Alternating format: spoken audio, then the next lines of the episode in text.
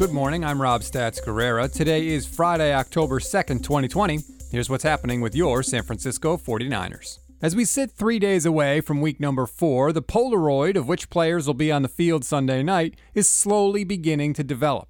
The biggest name in that picture, without a doubt, is George Kittle. I feel like I can always play. I feel like I could have played versus the Jets, but that's just me. Um, it's a long season. I, I think if it would have been later in the season, I would have definitely gone. And um, but hey, now now I'm here and I get to play on Sunday Night Football against the Eagles. So that's what I'm looking forward to. Kittle and Nick Mullens do have a little bit of a connection. Remember, when Mullens got eight starts in 2018, George Kittle averaged six plus catches and 99 yards per game.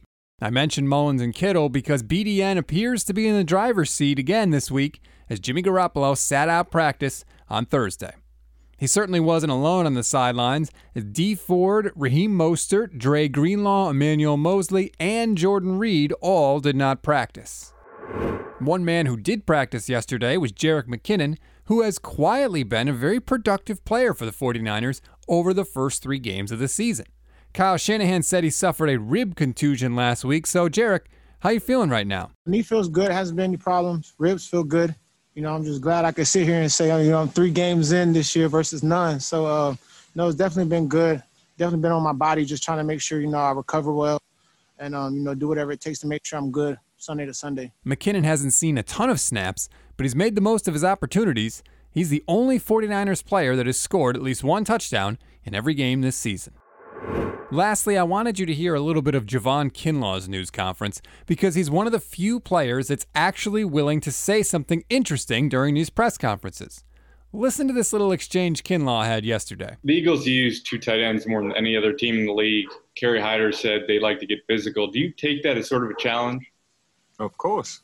of course, man. I'm, I'm pretty sure every team try to come out and play physical, man, but we're going to see. It's still early, but he has looked good so far, and by most accounts, other than his own, he appears to be getting better each week. We always give you something to read, something to watch, and something you might have missed. Something to read on this Friday are the quotes from Chris Simms to NBC Sports Bay Area. Chris says Kyle Shanahan told him during the draft process that rookie wide receiver Brandon Aiyuk reminds him of a former 49ers wide receiver who's now in the Hall of Fame. No, it's not that one, but the name should make most 49ers fans happy. Something to watch? This isn't something that's going to happen right away, but keep it in your back pocket. Former 49ers running back Carlos Hyde told reporters Thursday that now that he's on the Seahawks, he understands why Seattle beat the 49ers so often when Hyde played in San Francisco. Personally, I think it has more to do with the fact that the coaches were Jim Harbaugh, Jim Tomsula, Chip Kelly, and the first year Kyle Shanahan, but what do I know? It should also be noted that Carlos Hyde predicted a 49ers Super Bowl win in December of 2017, so maybe he isn't always the best source on these things.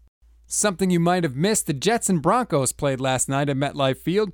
No surprise you didn't watch it, you didn't miss much, but I did happen to notice this tweet from Raheem Mostert after another lower leg injury at that field. Quote, Another injury at MetLife? Shocker. That turf is horrible. Shut that field down at NFL. That's going to do it for this edition of Stats and Eggs. Please rate, review, and subscribe to the podcast, and you'll get this and all the great shows we do here at Niners Nation, including my interview with ESPN's Mike Golic. I used to work with him back in the day. He was gracious enough to give me a little time. You'll enjoy it. Check it out. I'm Rob Stats Guerrera. We'll talk on Monday.